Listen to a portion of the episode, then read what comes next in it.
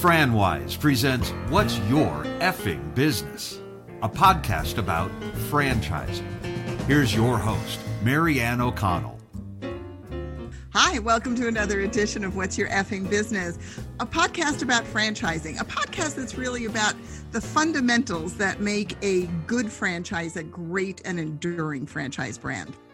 And this season, we're talking to builders and growers, those founders that had the vision and can grow the business. And sometimes they get stymied at a point. And then we're talking about that unique individual, a grower who can come in, see the potential, but also see the path forward to greatness. And one of those people is our guest today, and it's Catherine Monson, the CEO of Fast Signs. Hi, Catherine. Hello, Marianne. It's great to be here today. Well, we're delighted to have you, especially your busy schedule between Fast Signs and being the chairman of the IFA this year.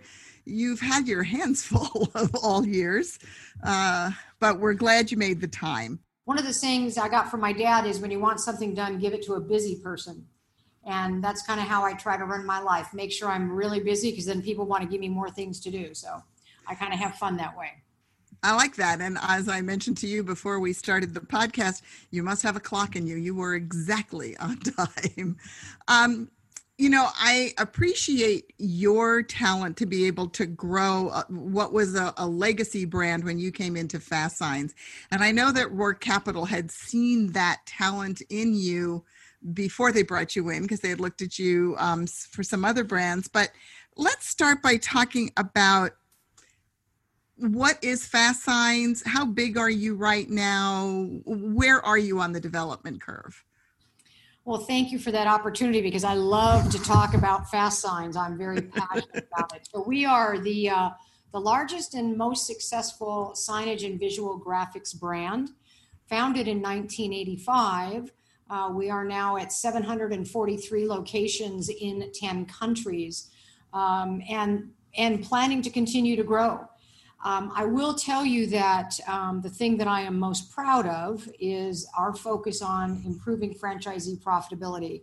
In fact, recently I keynoted the virtual Philippine Franchise Association convention, and and one of the things they wanted me to talk about is what did I think the best practices were, the most important things for any franchisor to do. And first on my list always is to focus on franchisee profitability. We had never at Fast Signs until I joined the company in 2009 uh, done financial benchmark surveys. We hadn't really had a program or a process to collect financial statements from franchisees, but we started.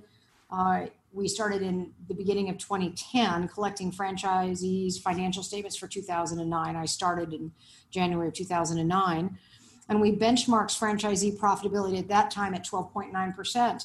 Now, before we benchmarked it, I set a goal to increase it by 50, 50%. I felt we could do that because we had never had a focus on profitability. We had always had a focus on sales. Sales are great, but if they're not high margin sales, if they're not profitable sales, life isn't very fun.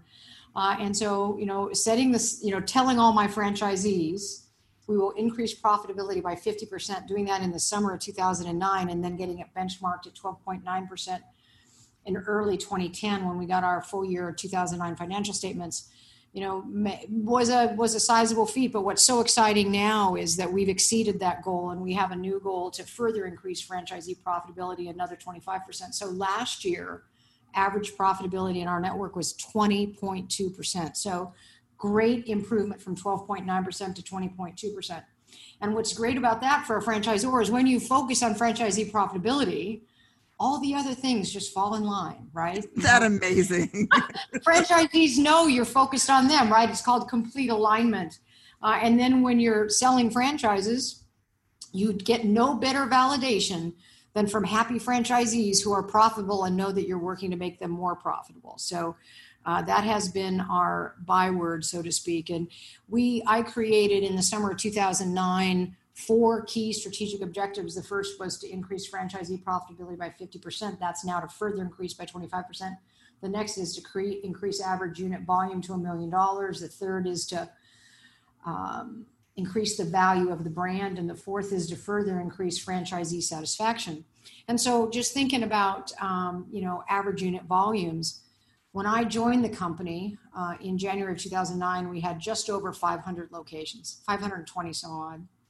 And our average unit volume at that time in 2009 was just over $500,000, $503,000. We've got our AUV up now to $825,000. So not only have we increased the profitability margin, right, we've also grown the sales and we've got very, very, very happy franchisees. And then the way we measure the value of the brand is resale multiple. There's there's always another part of you know doing research on uh, aided and unaided awareness, but it's hard to tie that necessarily to dollars.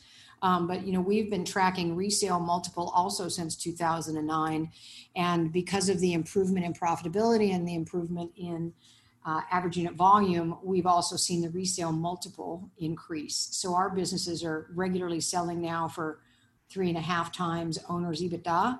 And it was, you know, closer to, you know, two and a half times owner's EBITDA back in 2009, 2010, 2011. So, you know, it's just we're firing on all cylinders and it's all because we focus on franchisee profitability and satisfaction, right? And that's really the name of the game in franchising. And I often say that being a franchisor is simple. Doesn't it make it easy? But it's simple. You focus on franchisee profitability, you focus on great relationships, you focus on growing profitable sales. You don't have to worry about anything else. And and the way I fully agree, and the way you laid it out, it is this direct path. Because if you're going to get them more profitable, they can't do it simply by controlling their bottom line. They've got to grow the top line. So then the sales are growing. The relationship has got to be there because they're doing this with your help if they i'm sure you were developing a lot of new tools and programs that were going to help them get there and then the resale value that's another great one for your validation you know what people are are looking to sell things for so you make it sound easy Simple. But I know, simple. well, I know the simple part, but I want to go back to the, it wasn't easy for you because you walked in to a history that you were disrupting and you had a lot of change you had to deal with in a short amount of time. Can you tell us a little bit about that? Well, there, there's no question that the the uh, team at Fast Signs International that I inherited or became CEO of in January of 2009 had kind of grown to feel we're number one, uh, and we don't really have to work that much harder, right? We just, you know, they weren't thinking about when you're number one, you always have a target on your back. All your competitors are coming after you. And there was a, it was just an interesting time, right? I mean, it was interesting. We were in the midst of the Great Recession. Um, and the new CEO shows up and, and I'm wondering why the parking lot is empty at 455. Now, I mean, I'm, I'm not a clock watcher myself, but you know, if people are rolling in at eight and 815 and they're gone by 455, doesn't mean that they're really focused and have a lot to do. Um, and you know when they walk down the hall slowly i don't walk down the hall slowly i walk down the hall fast right? I mean i only have one speed and that's full speed. Um, i had to my philosophy is i either needed to change people or change people right? My first choice is always to with great culture change the way people think about what their job is but not everybody can handle a results oriented culture and those that couldn't, then I had to change people. Uh, in some cases, people chose to change on their own, and in other cases, I chose for them to go find another job. Right? They're, I'm not trying to be harsh, but the single most important thing I have to do as a CEO of a franchisor is make sure I have a top-notch team, not a not a C team, not a B team. I would even say not even an A minus team. Man, I need I need the best of the best on my team because it's our job then to provide leadership service and support to franchisees and you can't do that uh, with c players even b players right you've got to be the best of the best of the best and so you know part of it was cr- changing the culture to be a fast paced but fun we have a lot of fun at work a fast paced fun results oriented culture looking at results not activity. Because you can have people who are very very busy but if they're not getting results it doesn't matter what activity they're doing. It doesn't matter if they work 20 hours a day right? It's all about results. And then you know some people completely changed and, and fit right in. I mean we have a lot of mean, I'm surprised how many 20 and 25 year employees we have, and they were ready to step up and, and do even more, contribute even more. And then in some cases, I had folks where uh, they could see the writing on the wall, uh, or I wrote the wall, wrote, put the writing on the wall. so, uh, you know, I will tell you that at the end of my first year as ten, in tenure as CEO, we did have a 50%, 50% turnover in corporate staff. I had some franchisees who were not comfortable with that. They said, uh, I don't know anybody anymore. My friends are gone. Uh, I'm, I'm not comfortable with this change. And then what I said was, a year from now, tell me how you feel. My job is not to have friends here. My job is to do an outstanding job for you. And not one of those franchisees who, at the end of that first year or during that first year, expressed concern of the turnover, not one of them a year later was concerned. Uh, in fact, I had a call this last week uh, with a very high volume franchisee. He has uh, has renewed once already, so in excess of 20 years as a franchisee. Uh, and he was talking about how tough this pandemic is. In his particular case, he's got a lot of big customers. I want you to think about uh, Google and Microsoft. So I've just given that he's in the state of Washington, right? I've given that away. Um, but those people have their campuses closed and they used to do a lot of graphics for their employees and different initiatives and they're not having conferences and they did conferences all the time. He's really struggling. And in just as a side, he said, Nobody has been more important to my business than you, Catherine. The way that you change the culture of the company, the way you change the focus um, has just been unbelievable for me. Now we're helping him to figure out how he's got to now grow market share, right? He, on, Google's even said they're not going to open their campus next year, right? So not all in 2021. Not all in 2021. So let me just think about what that does. Now maybe they'll change their mind. Maybe what happens is you there's a vaccine, the pandemic is over. Maybe they change that position. But you know, if you just think about that, I was reading an article uh, earlier this week that less than 15% of all high rise office employees in New York City are back at work in New York City. I mean, it, it's a ghost town, right? And so, if you don't have people in your office, you don't need what you need now. If you have people in your office, is social distancing signage, social distancing graphics, uh, safety shields, safety guards, right? You don't need that if you don't have anybody in your office um, for those areas where you do have people back at work, you have those kinds of signage and opportunities for Fast Signs franchisees to to sell valuable products and services. But you know, I mean, my job as CEO is to um, you know to set the pace and to make sure everybody is really focused on making a difference in franchisees' lives. You know, I was I've been doing um, weekly motivational videos for Fast Signs franchisees since the pandemic hit so starting the week of March 16th. Um, so I'm on 30 weeks in a row of doing motivational videos. In times of crisis, uh, you need to communicate more. Um, I think that's that's very very important. Um, and my job is to just keep everybody moving fast and, and thinking and, and being innovative. And so that's how I spend my time.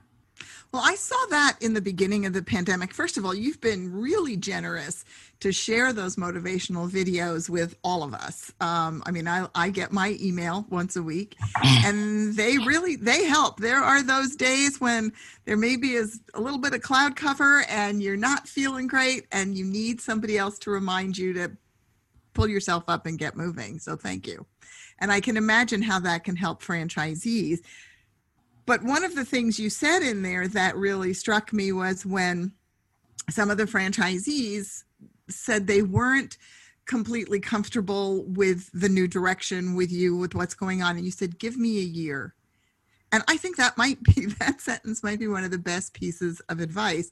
I think a lot of times when we get feedback where i'm not comfortable i'm not um, embracing what you're doing our immediate reaction is well we'll change course and create the comfort but you had that long-term vision which i think when people come in as the the growers of brands you have to stick to the vision and you knew what it could do and it did pay off for that person. So that is a great piece of advice but i think your your caring and your motivation really did ripple out to your franchisees because i because I did work with Fast Signs in Chicago when I was doing Franchise Capital Exchange, and I do work with Fast Signs here locally, I was getting lots of marketing, which was great, reminding me of things I might not even have thought as a small business owner I needed and reaching out. So you're getting your message across.